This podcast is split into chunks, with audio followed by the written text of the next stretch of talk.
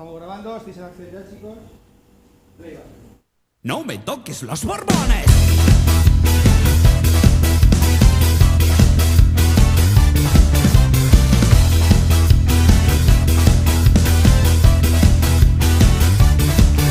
No me encaran las cuentas ni la ciencia ficción. Soy jefe del Estado sin ganar elección. ¿Qué me cuentas, peón? Mi vida es el copón. Mi apellido Borbón. No me cuentes tus penas que voy a bostezar. No sé lo que es un pico ni lo que es madrugar. ¿Qué me cuentas, peón? Mi vida es el copón. Mi apellido Borbón. Mi apellido Borbón. ¿Qué me cuentas, peón? Mi apellido Borbón. Mi vida es el copón. ¿Qué me cuentas, peón? Mi vida es el copón. Mi apellido Borbón. No me toques los borbones.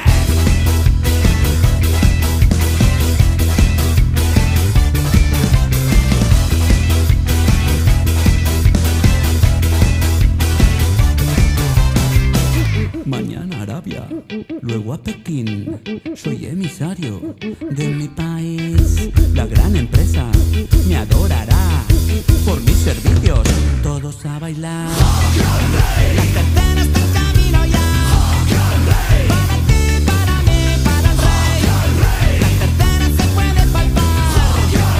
Para ti, para mí, fuera el rey.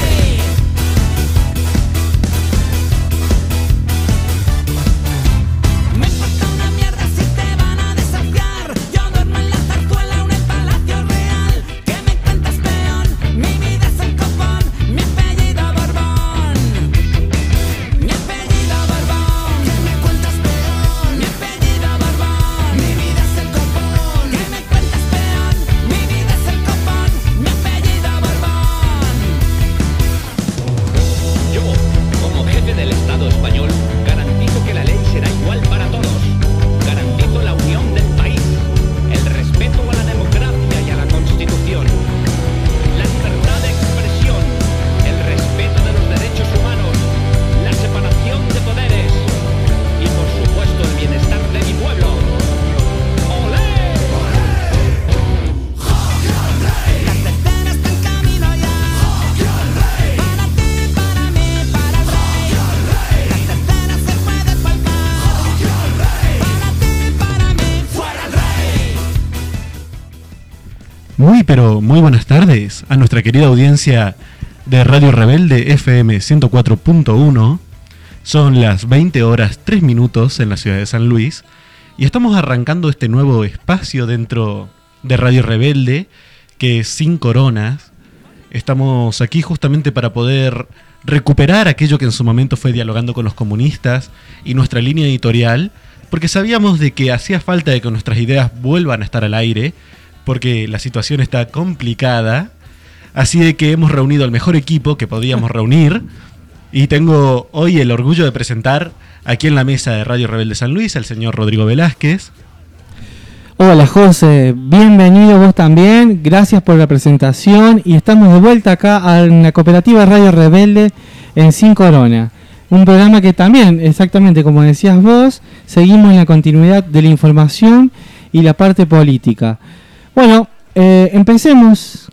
Bueno, primero, antes que nada, como siempre que arrancamos un programa, algunas cositas. Las novedades. Estamos en Spotify. Bien, este programa, al igual que todos los programas producidos por Radio Rebelde, se van a resubir en Spotify y en Radio Rebelde Contenidos. Así de que si tenés ganas de volver a escucharnos, si tenés ganas de compartirle a algún amigo o a alguien lo que fue este espacio, tenés el link disponible en nuestro Instagram, @radiorebelde.sl. También, ya que estamos hablando de redes sociales, tenemos nuestro Facebook, Radio Rebelde San Luis. Y si quieren comunicarse con nosotros, lo pueden hacer, bueno, justamente por Facebook, por Instagram, o nos pueden escribir a nosotros directamente, @lunaticogris en Instagram. ¿Vos das tu Instagram al aire, Rodri? Sí, no es muy copado como el tuyo, pero me refiero como el tuyo que tenga más agilidad. Lo mío siempre es político, es foto del campo, usualmente. Pero sí, el Instagram es Rodrigo @39, Rodrigo Velázquez, y lo pueden buscar ahí en todos lados, sale perfectamente. O sea que estamos en el mundo cibernético por todos lados. Y es muy importante esto porque todo lo que tiene que ver con este año nos ha revelado una realidad que es ineludible. El mundo se mueve por las redes sociales, por los medios digitales. Así es. Y las redes ha estado que ardían acá en la Argentina. No sé si te enterás, tuvo un programita en TN. Sí, un gran debate, 4 candidatos, pero bueno, lo que nos corresponde a nosotros es empezar con esta información, la información que hemos preparado a través de la producción de Sin Corona, y empezamos de esta manera, si te parece. Por supuesto. Tal como anunció este martes el gobernador Alberto Rodríguez Saá, comenzó la inscripción en toda la provincia para los diferentes beneficios que se implementarán a partir de las conclusiones del Consejo Económico y Social. En los casos de ayuda extraordinaria al sector privado, asistencia al desempleado, créditos de reparación, los interesados deberán registrarse en los mismos lugares en los que se inscribe para los créditos blandos de 1.500.000 pesos y el programa Empezar. Mientras que para el bono extraordinario al servicio doméstico, la inscripción se realizará en la Caja Social y Financiera de San Luis. Por otro lado, Villa Mercedes y Merlo, y en el interior provincial, en los mismos lugares donde se inscribe para el resto de los beneficios. El Ministerio de Desarrollo Social, además, se inscribirá a amas de casa para acceder a la moratoria provisional. En tanto, los agentes de la Administración Pública, beneficiarios del Plan de Inclusión Social y Becas 22G, médicos residentes y cadetes de policías, se inscribirán en sus lugares de trabajo. Por último, en la Dirección Provincial de Ingresos Públicos, o sea que rentas, y sus delegaciones se inscribirá para los diferentes beneficios impositivos anunciados. Quiere decir que hemos empezado, estamos empezando con toda esta información local, como también me dijiste vos, José, tenemos una gran información a nivel nacional, como fue el debate de los candidatos, pero este anuncio dado por el gobierno provincial de Alberto Rodríguez Saá ha sido un golpe de impacto muy grande, ¿no? Lo cierto es que es una jugada muy interesante. Exactamente. Los medios opositores vinieron automáticamente a llamar a esto como una medida únicamente electoral, cuando lo cierto es que ninguna medida de alivio puede ser tachada únicamente de electoralista. Lo cierto es de que hay mucha gente, muchos hombres, mujeres, jóvenes sobre todo, que están necesitando de estas medidas y es bueno de que se estén llevando a cabo porque lo que tiene que ver con la nueva normalidad en todo el mundo, no solamente en San Luis, tiene que ver con una economía de que se ha debilitado bastante. Fueron muchos meses de estar estacionados, entonces es necesario un nuevo empujón para que vuelva a andar la economía local, lo que se conoce como el mercado interno. Claro. En este sentido, poner esta cantidad de plata, esta cantidad de recursos a circulación es el tipo de nafta que necesita este auto que es San Luis para que vuelva a arrancar. No hay que olvidar, porque muchos parece que se han olvidado, que venimos de una pandemia. Exactamente. Por supuesto, los medios opositores olvidaron la pandemia y tratan esto como una jugada kirchnerista, electoralista. Sí, es así el caso básicamente de la Cámara Opositora acá en el PRO, y me causa mucha gracia porque de alguna forma u otra la oposición siempre quiere dejar, pero de una forma maliciosa, porque ¿cuál es la forma maliciosa? Lo hablábamos el otro día políticamente con un amigo con respecto a los spots publicitarios, que va a ser otra programación. Vamos a programar una charla de semiótica a través de los spots políticos, ¿no? ¿Por qué? Porque tienen mucha violencia, están destinados a violencia, y la violencia también es quitar y es desaprobar los derechos que hemos adquirido. La Cámara de Diputados ratificó este miércoles el decreto número 5963 del gobierno provincial con las medidas económicas anunciadas esta semana y luego de la reunión del Consejo Económico Social. Obviamente, el bloque de la Unión Cívica Radical, encabezado por el presidente Luis Lucero Guillet, fue muy crítico con las medidas, la que tildó de electoralistas. En ese contexto anticipó a su participación en el debate que no acompañaría el proyecto e insistió en someterlo a una discusión es poner a la oposición en un brete. En la votación en general, la UCR se abstuvo. El bloque San Luis Unido, que nuclea el pollismo, también apuntó contra las medidas electoralistas y votó en contra. Pero más allá del resumen que podemos hacer, el análisis político a nivel grande y darlo en esta coyuntura que se está dando es sacarle los derechos a un montón de gente. Es el mismo voto que nosotros lo consideramos de alguna forma, que decíamos el voto castigo. Para mí era un voto fin de ciclo, pero la opción de adelante no era votar algo que esté peor. Es algo votar algo bien, que esté bien hecho. Algo que no podemos dudar de Rodríguez Saá son las obras públicas, por ejemplo. Y este era un momento genial, no solamente para el mercado interior, sino que el exterior. Entonces la movilidad económica se convertiría casi en un salvavidas en este momento que estamos pasando. Creo que se va a anteponer esto y la gente va a salir a estar un poco mejor votando bien, me parece.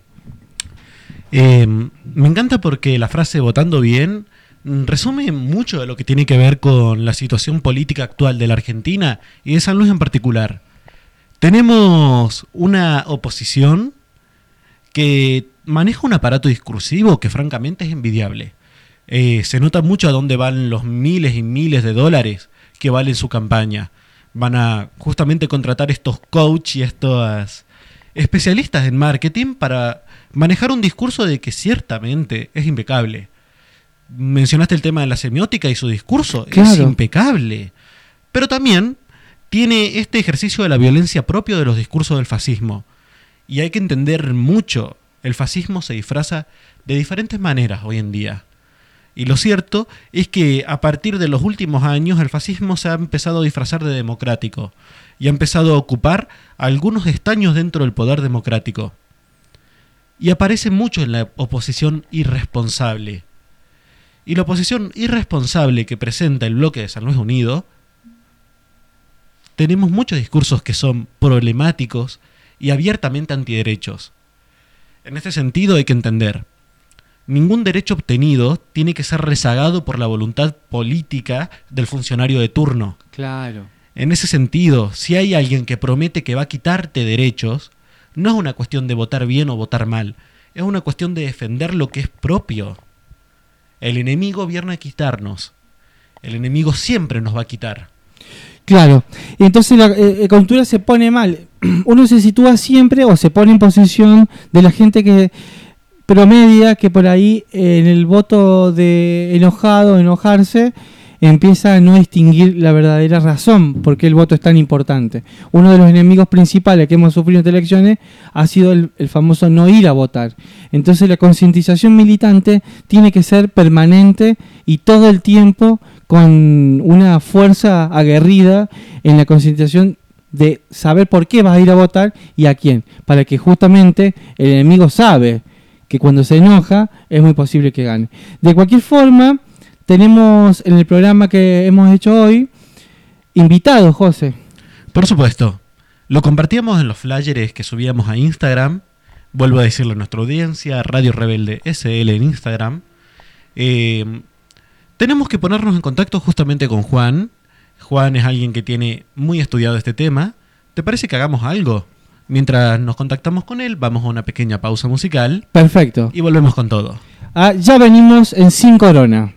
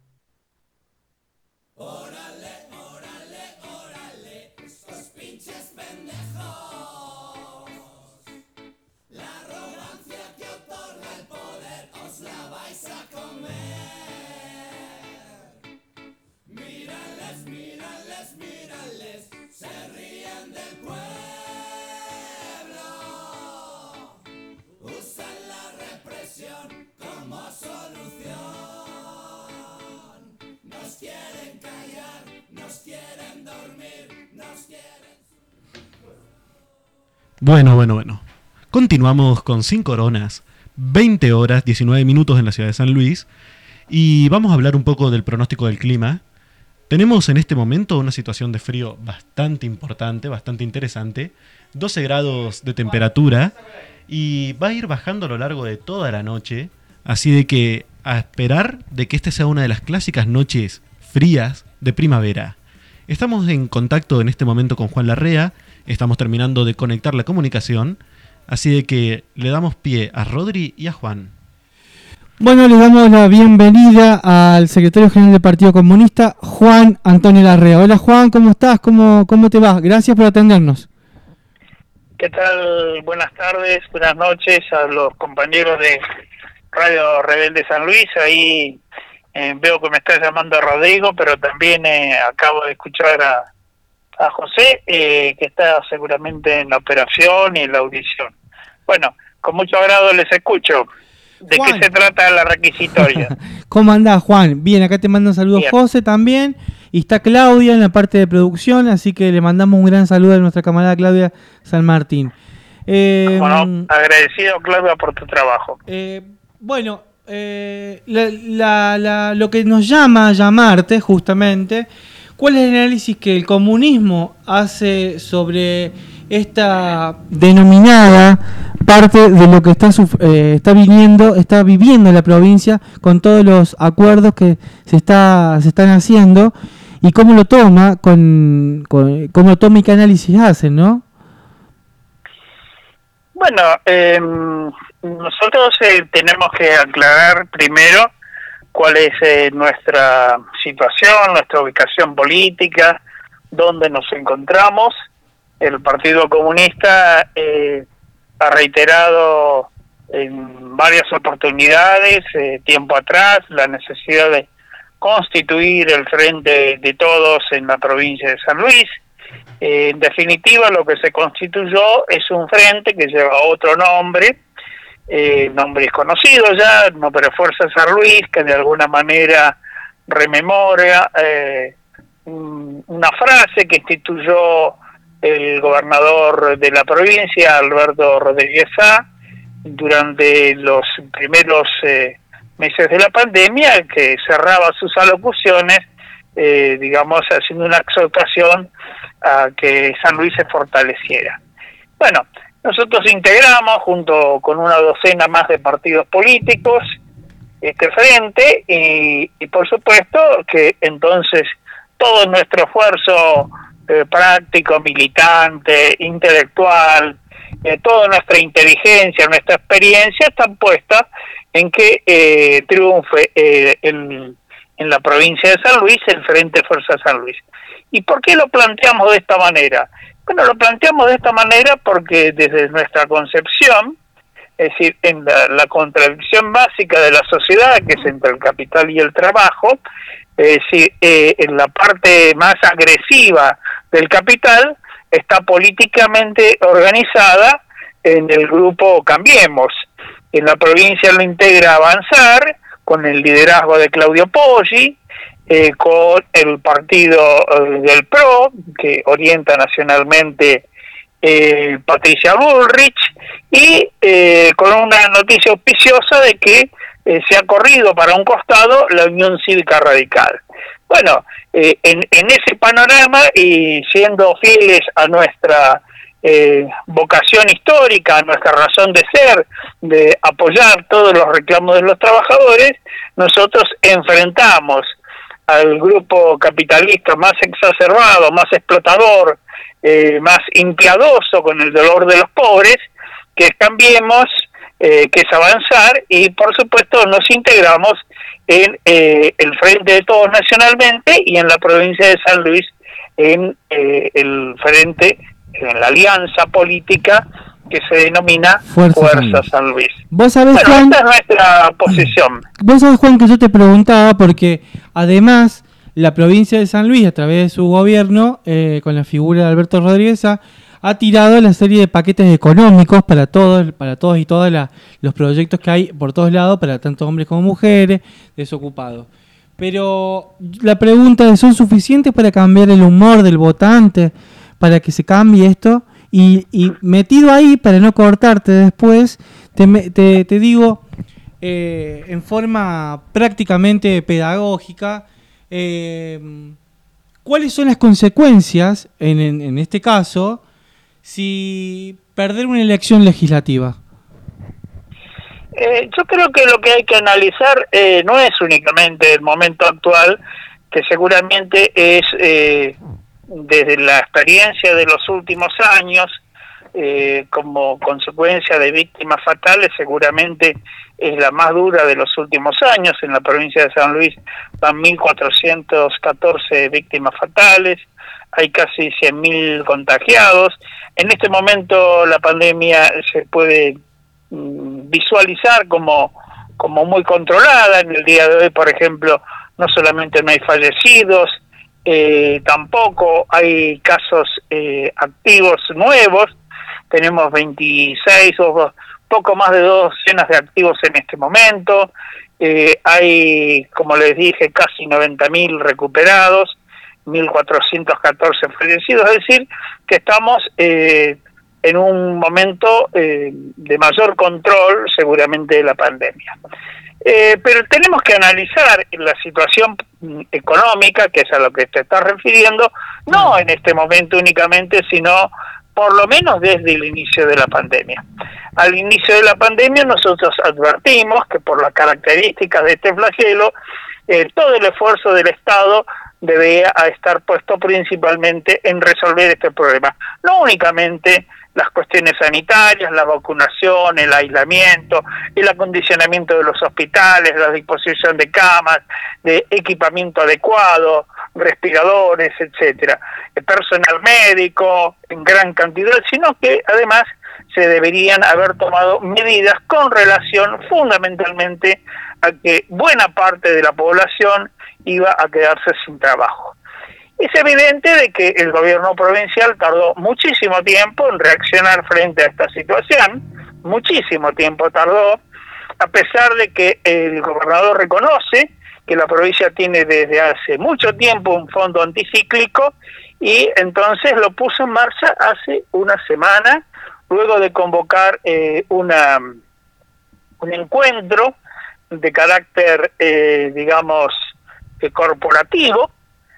Cuando digo corporativo, quiero decir que fueron convocadas las corporaciones de la sociedad. Fue convocado fundamentalmente los sectores de la producción, el comercio, la industria, la producción agropecuaria, agrícola, ganadera, es decir, las cámaras industriales, las cámaras de comercio, algunos sindicatos. Vimos muy pocas presencias sindicales. No fueron convocados los movimientos sociales, que hoy en día en una provincia donde el 44% de la población es pobre, donde hay prácticamente un 11% de indigentes, o sea, donde más de la mitad de la población vive en la pobreza, es evidente que se tendrían que haber convocado a los movimientos sociales, que son quienes representan socialmente, económicamente, a los desocupados. Es decir, los sindicatos no representan a los desocupados, sino que representan a los ocupados.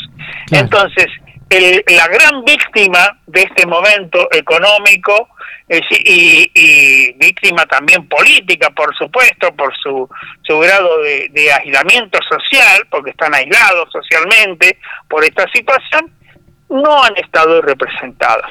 Entonces, los otros sectores, fundamentalmente el gobierno, el funcionariado de gobierno y la patronal y algunos gremios, han tomado estas decisiones, han participado. Hay que decir que los partidos políticos no fueron convocados, por eso que decimos no es un encuentro del tipo del que se hizo en el 2017 con el programa de las chacras, gran debate, del cual participó también el gobernador, hay que decirlo, sino que el gobernador optó por no convocar a los partidos políticos, no únicamente a los partidos políticos en general, sino tampoco a los partidos políticos del frente que sustenta sus propias candidaturas.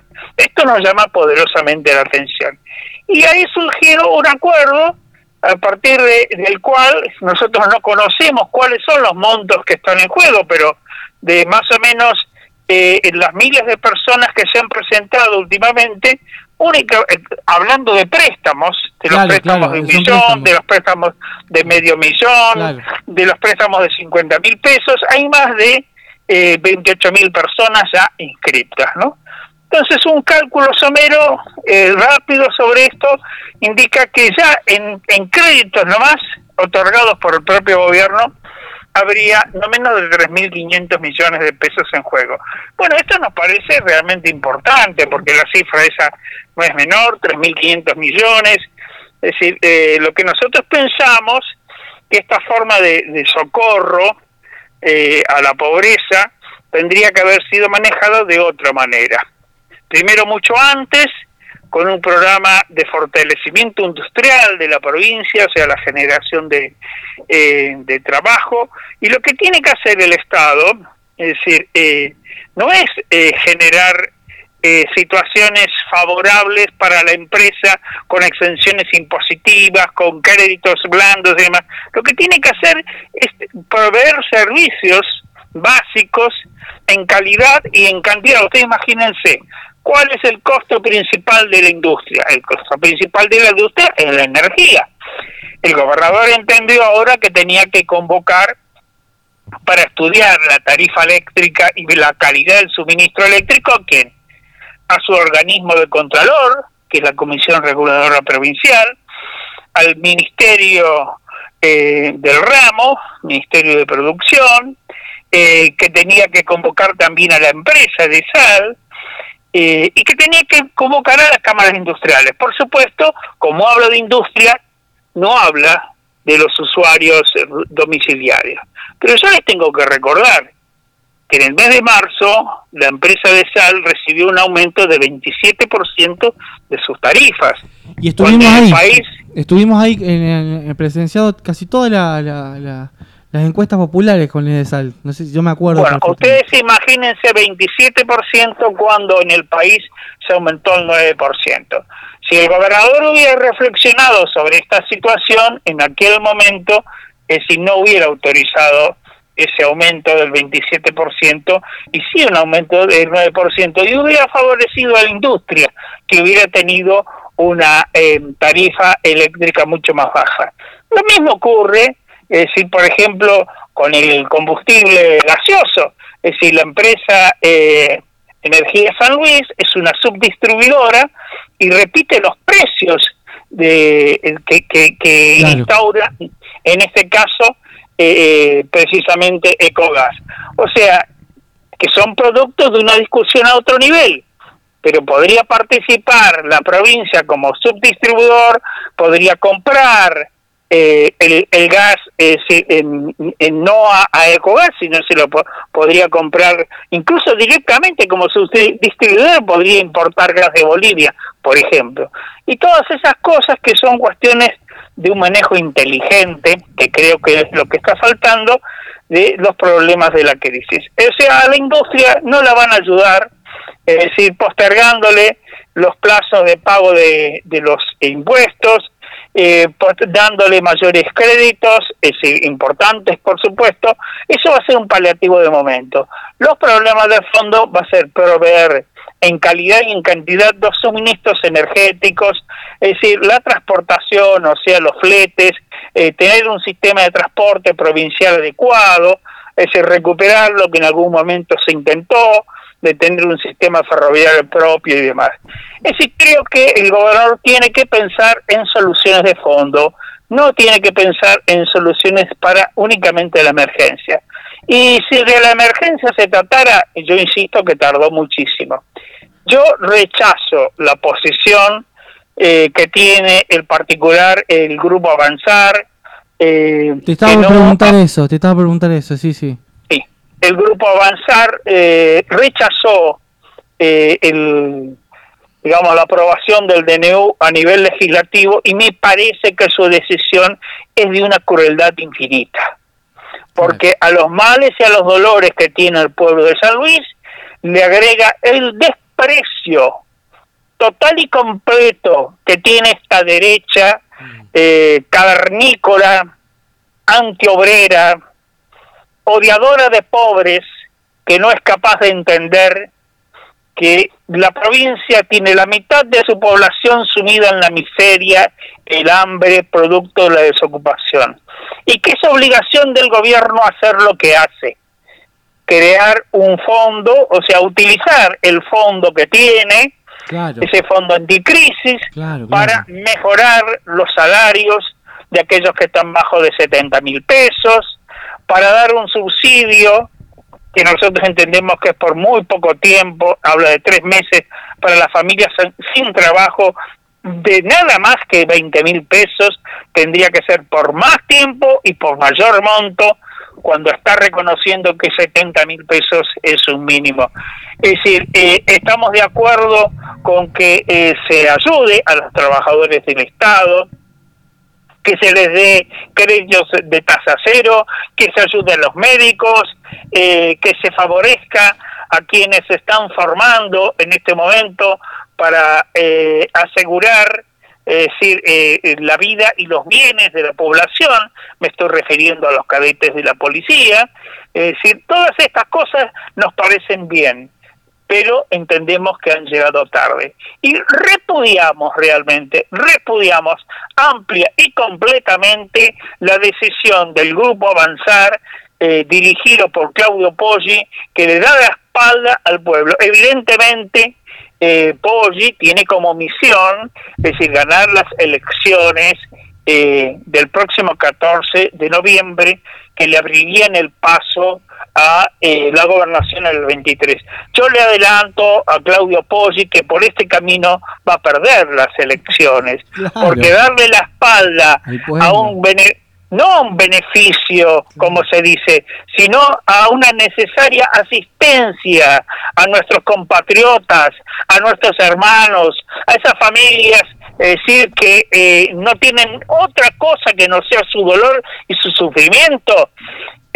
Yo, como buen ateo, práctico ateo, repudio profundamente, incluso con el recurso de los católicos, de aquellos que creen en Jesucristo, que dijo claramente que es más fácil que pase un camello por el ojo de una cerradura que un rico al reino de los cielos. Esto es la demostración práctica sobre que estos señores y estas señoras, es decir, con la avaricia que es el combustible de su vida, están logrando solamente dolor e incrementar la miseria y los sufrimientos de los pobres. Repudio ampliamente la decisión de Avanzar de no apoyar esto, y les auguro que van a perder las elecciones, porque poco entienden de política. 15 días antes, 20 días antes de las elecciones, el gobierno que ellos tanto critican toma una medida en favor de los pobres, y lo que ellos hacen es alzarse contra la propuesta del gobierno. Es decir, que nosotros observamos como buenos aliados todos sus defectos y los acabamos de señalar, pero decimos claramente, este gobierno con esas medidas está ayudando a mitigar el dolor de los pobres. Con la medida que toma Avanzar de obstaculizar desde el punto de vista parlamentario la puesta en práctica de esta resolución, están ganando un espacio en el lugar que les corresponde, perder las elecciones del próximo 14 de noviembre.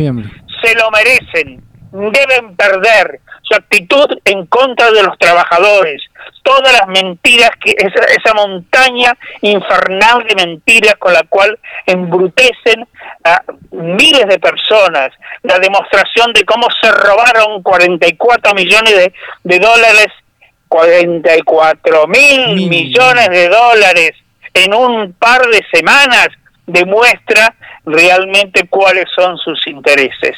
Sus intereses son únicamente para con los poderosos. Es mentira de que tienen algún interés con los pobres. Y le señalamos desde este punto de vista al gobernador que estamos poniendo todo nuestro esfuerzo para que la alianza Fuerza San Luis triunfe el 14.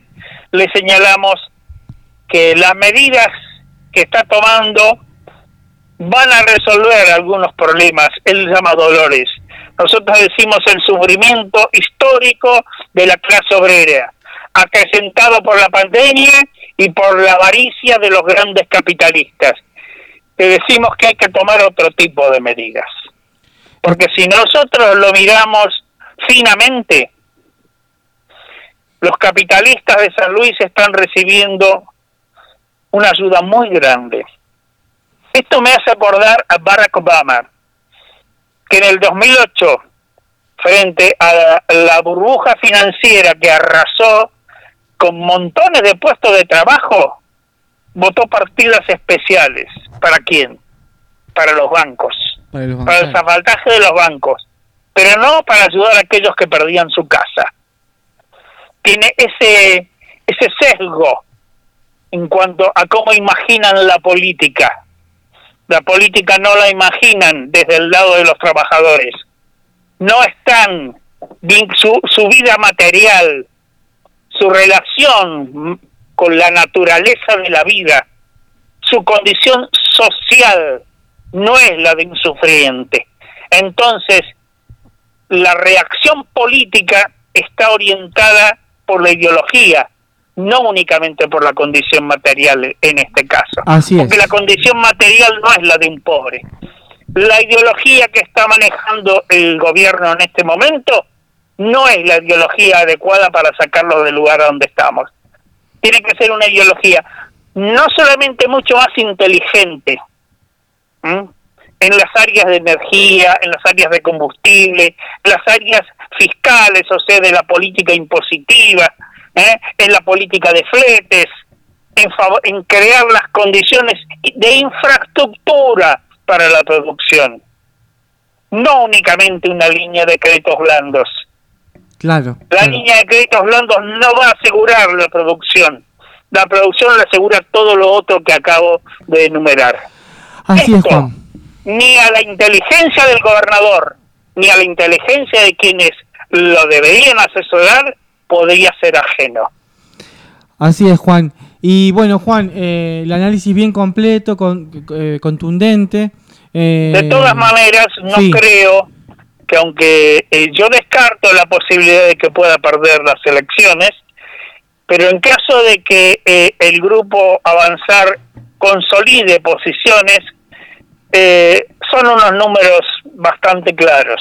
Lo vamos a seguir. Claro. el frente de apoyo al gobierno pone 12 diputados en juego, pero le quedan 12. Ah, bien. En cambio, el grupo Avanzar pone 10 y le quedan 5. Claro. Esa diferencia no la van a poder resolver con los 10 puntos que han sacado.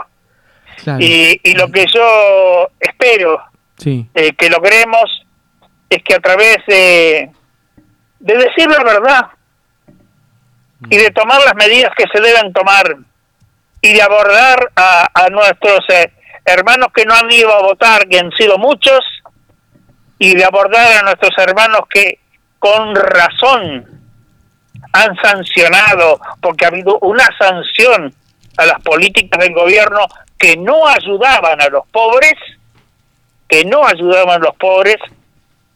invito a reflexionar sobre eso. Tal cual. Nunca se puede esperar que los patrones le resuelvan los problemas a los trabajadores. No, jamás. Los trabajadores han de resolver históricamente sus problemas por ellos mismos. Hay una canción que dice: no más salvadores supremos, ni César, ni burgués, ni Dios. Nosotros mismos haremos nuestra propia redención. Esa canción se llama La Internacional, y bueno, no recuerdo el nombre, pero era un francés el que la escribió en el siglo XIX. Hay que tener en cuenta estas cosas. Está en manos de los propios trabajadores su destino. Mientras tanto, aquellos que transitoriamente gobiernan este país y otros, más vale que piensen que el mundo no se va a acabar en una forma indefinida, o sea que el fin de la historia no ha llegado, que el fin de la historia no es el capitalismo. La historia recibe transformaciones permanentes desde hace miles de años. El capitalismo es tan transitorio como fue la esclavitud, como fue el feudalismo, y los intentos por vivir de otra manera, de forma socialista, de forma comunista, que han tenido éxitos y fracasos, como también los tuvo la burguesía, porque la burguesía, hasta que se asienta el poder, muchas veces fue derrotada. Nosotros hemos de ser todavía algunas veces más derrotados antes de lograr estabilizar un mundo de otra manera. Así es, Juan. De una manera de convivencia. Mientras tanto, sería bueno que gobernantes que dicen que tienen intereses que los acercan, que tienen simpatía por el mundo del trabajo, adopten medidas de fondo y le hagan jugar al Estado otro papel. Que el Estado no está únicamente para brindar créditos en situaciones de crisis o para mejorar salarios. El Estado fundamentalmente tiene que crear una infraestructura de carácter industrial, porque ese es un país muy grande que no puede vivir de forma pastoril únicamente. Pero además tiene que controlar precios, además tiene que controlar exportaciones, además tiene que recuperar la soberanía económica sobre todas las cosas, en particular el río Paraná, los 40 mil millones de dólares. Es más, es una cifra muy parecida. Lo que se pierde todos los años en el río Paraná es más o menos lo mismo que lo que le tenemos que pagar al Fondo Monetario Internacional. Y hay que decir que Argentina es dueño también del Fondo Monetario Internacional, y esto es lo último que digo. Recibió hace pocos días 4 mil millones de dólares, que es como un dividendo que le corresponde. Ya la mitad se lo llevó al fondo a pago de la deuda, y de acá a fin de año la otra mitad se la va a llevar también. Y hay que decir que el fondo dijo: este dinero que hemos decidido redistribuir en el mundo es para resolver los problemas de la pandemia. En la Argentina no va a ser así. Ese dinero es para pagarle al fondo. Así es. Queda claro que nosotros no estamos de acuerdo con esto. Repudiamos total y completamente esa deuda, porque no, el pueblo argentino no tiene nada que ver con esa deuda. No tiene por qué pagarla. Ha sido asaltado. La Argentina fue asaltada por el grupo de Macri. Pues que lo pague Macri y quienes por apoyarlo se lo dieron. Me refiero a Donald Trump y toda su banda. Bueno, Juan, te agradezco mucho la comunicación, se hizo un poquito extensa ahora, pero seguí quedándote en la 104.1, que vamos a hablar, vamos a tratar de hacer comunicación con Jorge Kreiman para que nos dé un análisis de lo que está pasando en Argentina, particularmente con el debate anterior, con el debate que se hizo anteriormente acá en un canal de televisión a nivel nacional. Pero Juan, muy completo eso, muy completo lo que dijiste. Mis saludos para Jorge Alberto y nos quedamos en la 104.1. Muchas gracias. Y un abrazo para el pueblo trabajador de San Luis. Aguante, Juan. Bueno, muchas gracias. Saludos grandes. Chau, chau. Que ande bien. Así pasaba Juan Larrea, secretario del Partido Comunista de San Luis, con mucha alegría que empezamos a transitar esta parte. Y me quedé mudo porque todo lo que dijo Juan es lo que siente el trabajador. Yo le agregaría también, José, a la parte militante, que es casi fundamental para hacer la famosa concientización y que sepamos para dónde ir y dónde poder terminar, ¿no? Por supuesto. Así que a nuestra audiencia, pequeña pausa musical y continuamos con Sin Coronas. Siempre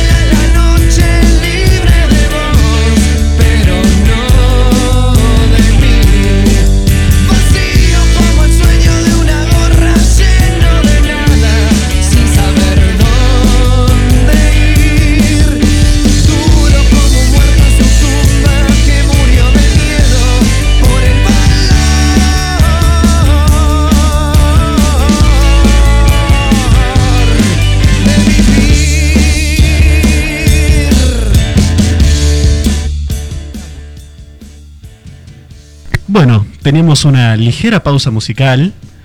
Hace frío, así de que una nueva noche fría sonaba en la 104.1. Y tenemos comunicación con Jorge Alberto Kreimes. Ya le voy a ceder el micrófono a Rodrigo para que pueda hablar con él. Para quienes no lo conozcan, Jorge Alberto es nuestro secretario de Relaciones Exteriores del Partido Comunista de la Argentina. Rodri, te dejo con la comunicación. ¿Qué tal? Buenas noches. Jorge, ¿cómo le va? ¿Cómo está? Bienvenido a la Cooperativa Radio Rebelde 104.1, la radio del Che. Un abrazo muy grande a la cooperativa y a todos ustedes ahí en el piso. Bueno, Jorge, como verá, Sin Corona es un programa que actualmente acabamos de hablar con el secretario general del Partido Comunista acá en San Luis, Juan Larrea. Nos hizo un análisis provincial con todo lo que se lleva a cabo y lo llamábamos a usted para decirle lo que se debate en el país y en el mundo, pero prácticamente nosotros queríamos la opinión de usted con respecto a algunas cositas que nos ha quedado con algunos ruidos, como por ejemplo, me imagino que pudo ver o avistar el debate en TN de los cuatro candidatos. No lo vi, pero tengo bastantes comentarios, información al respecto. Bien, no, le esperamos su opinión o su punto de vista. Bueno, me parece que fue un debate que no alcanzó un nivel elevado, complejo. Estos debates son difíciles para todos los candidatos. Lógicamente, desde una mirada de un partido integrante del Frente de Todos, como es el nuestro, en una circunstancia difícil del país, creemos que si bien no estuvo al nivel que en otros programas, Santoro llevó la delantera. Se vio el estilo ultraderechista, reaccionario de Milei. Bueno, me parece que Vidal cumplió con el coaching que le hacen, sí. Y bueno, allí también Miriam Bregman tuvo espacio porque la posición de Santoro fue la del gobierno, que deja espacios a la izquierda, así que bueno, me parece que no va a alterar la votación. No hubo quien pudiera modificar a su favor, tal como la votación venía hasta ese momento. Claro, así tal que cual. No creo que esté el eje puesto en este tipo de debates.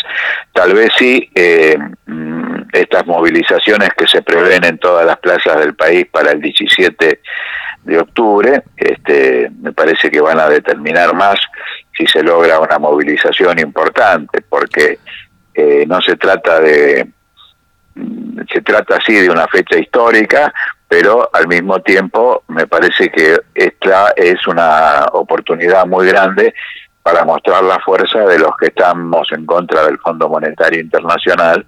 Claro. Y consideramos que no debemos pagar esa deuda, y para repetir una palabra, cosa que no se debe en radio, no debemos pagar lo que no debemos. Claro, tal cual. Y justamente queríamos saber su opinión sobre el llamado corte por el Polo Obrero, que llaman a la maniobra electoral, la propuesta de convertir la plaza, los plazos en trabajo, ¿no? Los planes en trabajo.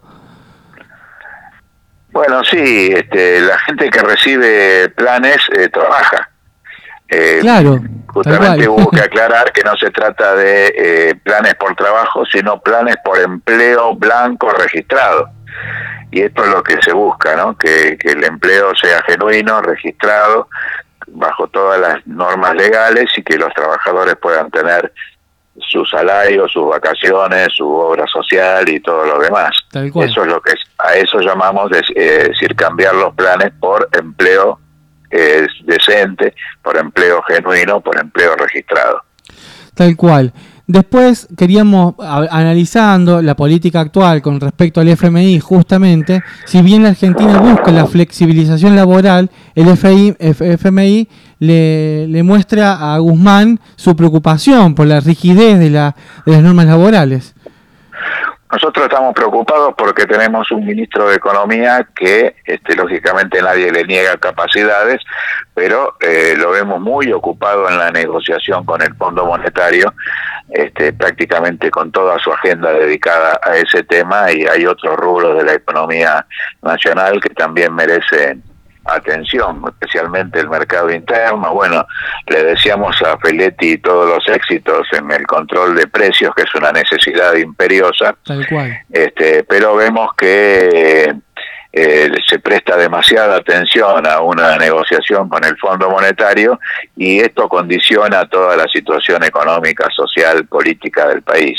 Hay que salir de ese condicionante para poder tener una verdadera soberanía económica y avanzar en un sentido de mejora de la calidad de vida del conjunto del pueblo, especialmente del pueblo trabajador y el que más sufre, ¿no? El que hoy no tiene un empleo y sufre las consecuencias de la desocupación y de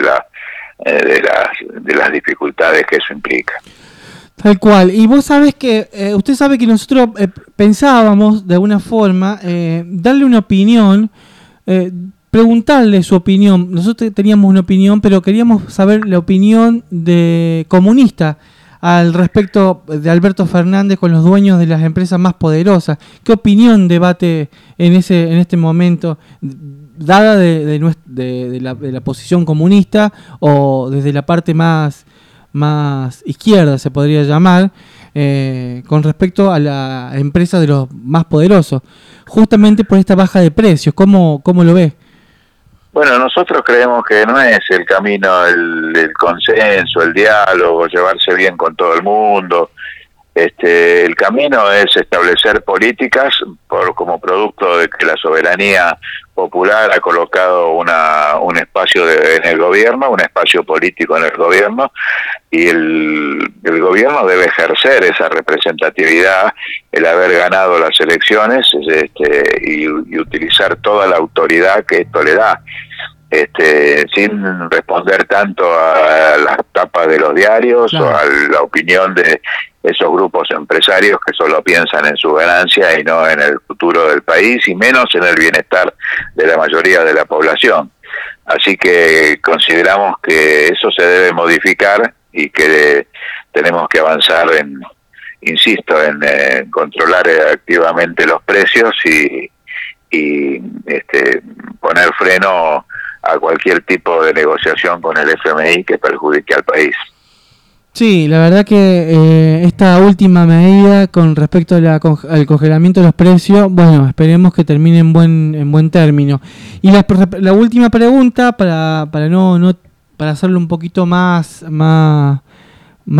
dinámica a la cuestión, porque me causaba mucha gracia con la postura de Milei y la casta política, pero me causaba gracia, no, nadie dijo, ahí una que Santoro le explicó lo que es el Fondo Monetario, para que ustedes también se hagan cargo, le decía a Vidal, la repercusión de las Pandora Papers en Latinoamérica, y también el medio que tambalea la OEA con todo lo que ha pasado, ¿no? Bueno, la OEA es un organismo muy desprestigiado, claro. Desde que expulsaron a Cuba, desde que la representación de Venezuela es la de un gobierno que nadie reconoce, o que no gobierna Venezuela. Claro.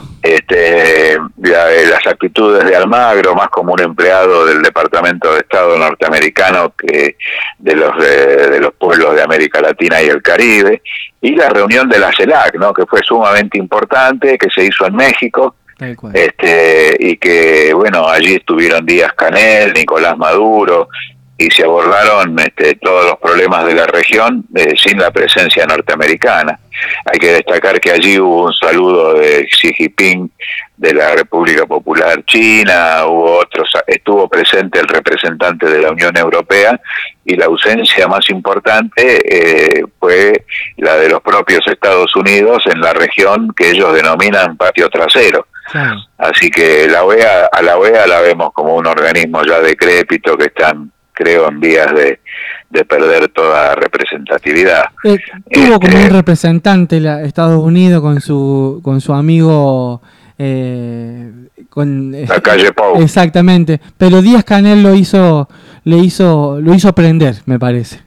Sí, y también Maduro, que les dijo, sí, tanto a Lacalle Pou como a otro jefe de Estado que habló también contra Cuba y contra Venezuela, que Nicolás Maduro le ofrece día y hora cuando ellos quieran para discutir qué es democracia y qué son derechos humanos. Claro. Me parece que con esa...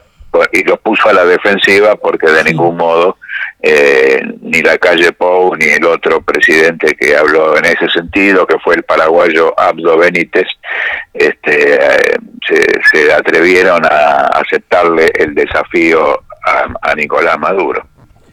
Tal cual. Y por último, para ir ya terminando y agradecerle mucho este espacio que nos brinda, es preguntar la situación de Bolivia actualmente. Bueno, en Bolivia, después del golpe de Estado, hubo una fuerte recuperación del campo popular, el movimiento al socialismo ratificó su carácter de principal fuerza política, ganó las elecciones, asumió el presidente Arce. A partir de ese momento se empezó a aplicar una política soberana, las derechas empezaron un plan de desestabilización, pero cuando... el día que la derecha convocó a lo que llamaban un paro nacional, el pueblo boliviano salió a la calle, convocado por el gobierno y por el MAS, y fue impresionante la movilización popular. Y yo creo que esta es una cuestión que es clave, ¿no? Ya hay experiencia en enfrentar toda la política de golpe blando, toda la política golpista que alienta a los Estados Unidos, y la presencia del pueblo en la calle para esto es decisivo, y esto es lo que está pasando en Bolivia, y es muy importante que así suceda. Jorge Alberto, ha sido un placer tenerlo acá en la Cooperativa Radio Rebelde San Luis. Como siempre es un gusto, una alegría poder escucharlo y aprender. Desde ya le agradecemos muchísimo y seguramente lo vamos a acudir a su presencia telefónica. Cómo no, con mucho gusto y un abrazo grande. Muchas gracias, que tengan una buena noche. Hasta luego. Adiós, buenas noches. Así pasaba el señor Jorge Kreiman, secretario de Relaciones Internacionales del Partido Comunista. La verdad, José, que nos deja con la particularidad de aprender, de seguir viendo desde un punto de vista latinoamericanista algo que se tenía que decir, lo dijo Kreiman en este momento, lo dijo Juan a nivel provincial, para seguir aprendiendo. O sea que la política es buena, hay que seguir haciéndola, pero con mejores condimentos, ¿no? Con mejores puntos de vista. Vos sabés de que, primero siempre es un placer escucharlo a Jorge Alberto, porque es una persona que tiene una capacidad de síntesis interesante, ideas muy complejas, las resume muy, muy rápido.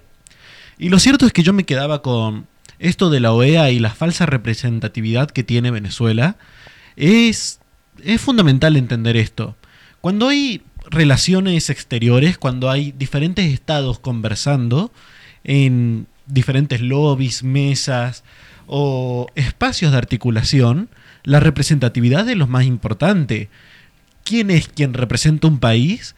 Es, a cierta forma, una estrategia a nivel internacional. No es lo mismo que nos represente un presidente a que nos represente un cónsul, y no es lo mismo que nos represente alguien que se autoproclama presidente o algún partidario de alguien autoproclamado. Tal cual, tal cual, tal cual. Así que comparto lo que él dice. Esta representatividad es prácticamente inexistente hoy en día. Tal cual, tal cual, tal cual. Y a mí me parece muy significativo todo lo que hemos abordado acá en Sin Corona, y también dándole un punto de vista. Opinión, José, para ir cerrando el programa de hoy, con respecto al debate que se hizo en TN. ¿Y qué esperás vos a partir de estos 4 integrantes en debate? Porque se vuelven a juntar de vuelta. Personalmente, las expectativas que yo tengo es justamente de poder ver cómo se va a ¿Cómo se van a plantear las líneas de discusión? Lo cierto es que los debates no van a cambiar el voto de nadie. Tal cual. Pero van a poner algunos temas arriba de la mesa y estos temas son los más importantes. Porque tenemos 4 modelos dentro de este debate. También hay que tener en cuenta que no todas las fuerzas decidieron participar. Eso es un debate para otro momento, tal cual, valga la redundancia. Pero lo que los diferentes modelos quieren poner arriba de la mesa es valioso. Porque así es como funciona una democracia, con las diferentes ideas contrapuestas para que el espectador y el votante, que en este caso son lo mismo, claro, puedan definir, me interesan estas ideas o no me interesan estas ideas. A fin de cuentas, quizás el que peor parado quedó fue el representante de los libertarios, que es Milei. Y lo cierto es de que no fue el único que hizo un papelón en esta semana. No me quiero ir, sin mencionar el papelón más grande de la semana. Y esto es una situación bastante importante. Fue justamente por un tuit, y es por eso que arrancábamos esto y yo te decía la importancia de las redes sociales. Claro, claro. Sobre todo ahora. José Luis Espert, no sé si lo recordarás, candidato... Sí, sí. Muy bien. Sí. José Luis Espert puso un tuit respondiéndole a la agencia Telam, bien, que estaba cubriendo lo del Octubre Marrón, cuáles eran las actividades para resignificar el 12 de octubre en clave antirracista. José Luis retuitea y comparte su opinión, y esto es muy peligroso. Cito textualmente lo que dice: mañana, 12 de octubre, los seres humanos normales festejamos, como toda la vida, el Día de la Raza. Y eso no tiene nada de racista. Los simios, drogados, kirchneristas, no sabemos qué engendro lingüístico festejarán. Y esto es preocupante. Es preocupante por muchos motivos. Porque la discriminación es gran parte del argumento de odio que manejan los fascistas como lo manejan los libertarios. Porque ellos tienen una concepción no solamente clasista de la realidad. Clasista ellos se definen a sí mismos. Ellos defienden de que el rico es rico porque lo merece y el pobre es pobre porque quiere.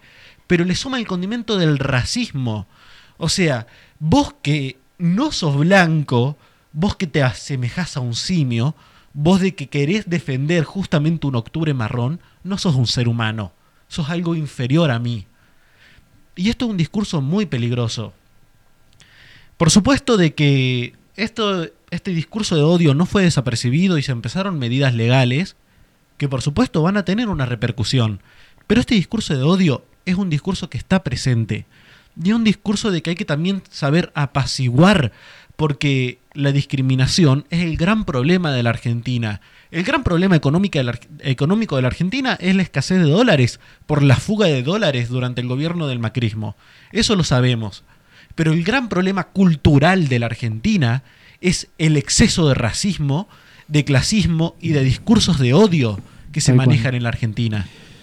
Tal cual, tal cual. Y vos sabés que lo que vos decís básicamente se complementa con los medios de comunicación y su automáticamente difusión sobre el odio de la derecha.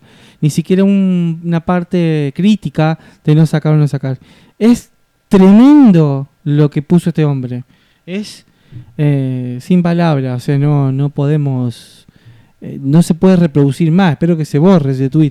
¿Y sabes qué te iba a decir? Vos que estás un poco más familiarizado con toda la tecnología, ¿cuántos fueron los retweets? ¿Y cuántos fueron las publicaciones que lo vieron y demás? Y lo cierto es de que, a diferencia de, por ejemplo, Facebook, claro, que si vos compartís una nota, ese número habla sobre la cantidad de apoyo que tuviste. En Twitter, la mayoría de las personas que retuitean algo lo hacen para quejarse. Recordemos cómo comienza bien. El Twitter este de José Luis Espert. Estaba retuiteando algo que él no apoyaba, que era un Twitter de Telam. Claro. Entonces, no nos dice mucho sobre cuánta gente lo apoya, la cantidad de interacciones que tuvo en Twitter.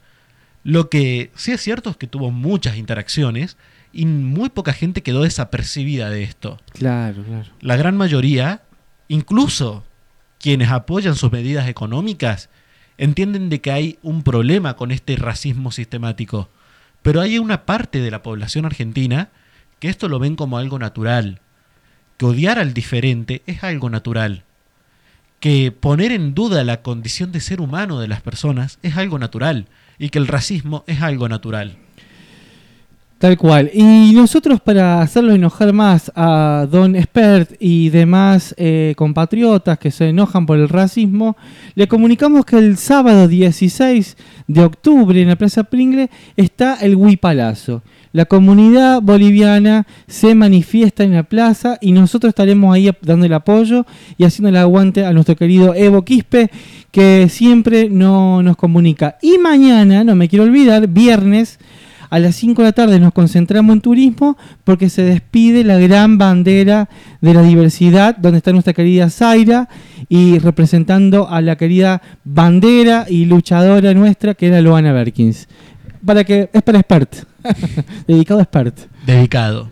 Lo cierto es de que hay que celebrar iniciativas como la bandera, porque a los discursos de odio se los combate con amor. Exactamente. Entonces, recordando a nuestra comandante de las mariposas, saludamos a Lohana Berkins, saludamos a las compañeras de la corriente Lohana Berkins. Y es una lástima, yo no voy a poder estar, tengo que estar al aire justamente esa hora. Eso vamos a pasar ahora, ¿no? Antes de irnos, los chivos nuestros locales. Mañana va a las 4... A las 5. A las 5, 17 horas, Caminos Ancestrales, con José y Claudia.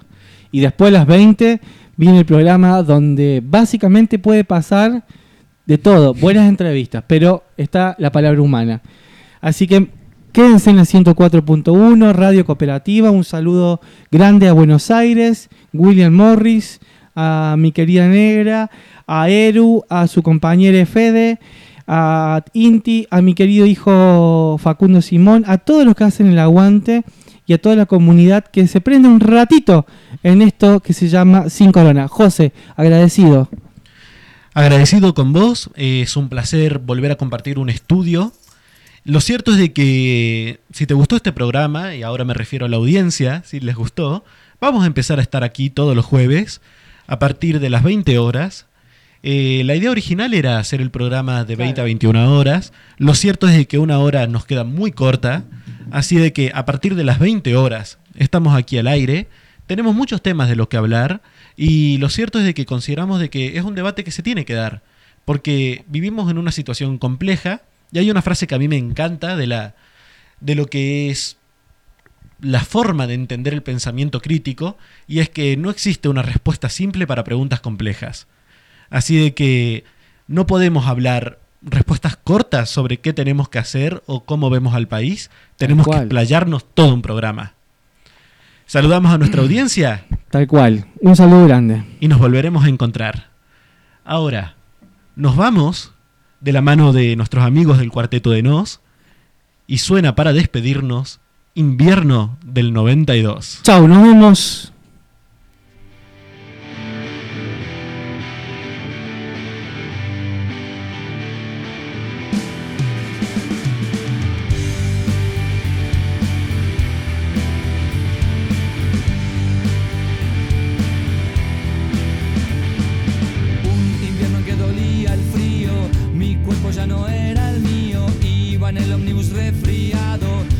Por el vidrio empañado, era linda aunque con mal aliento, pero le cedí la mitad de mi asiento.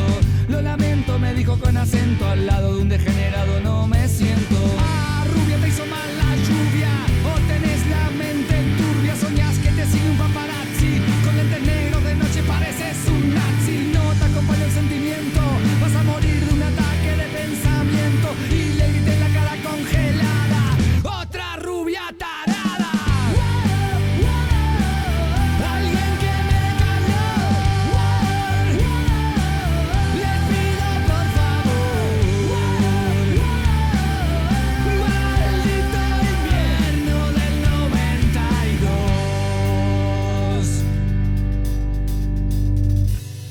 Noté un ganglio inflamado y un auto no frenó porque estaba mojado. Atropelló a un niño sin piedad, lo que mata es la humedad. Como hermano menor había heredado solo este buzo agujereado. sabía que al tipo de al lado le sobraba un acolchado. Cuando lo vi caminando por la acera de enfrente, lo fui llamando. Primero hizo como Pilar Miró, después como Robinson Crusoe. Pero me dijo el señorito que en el acolchado dormía su conejito. ¿Qué sabrá lo que es un gueto? ¡Otro ecologista cheto!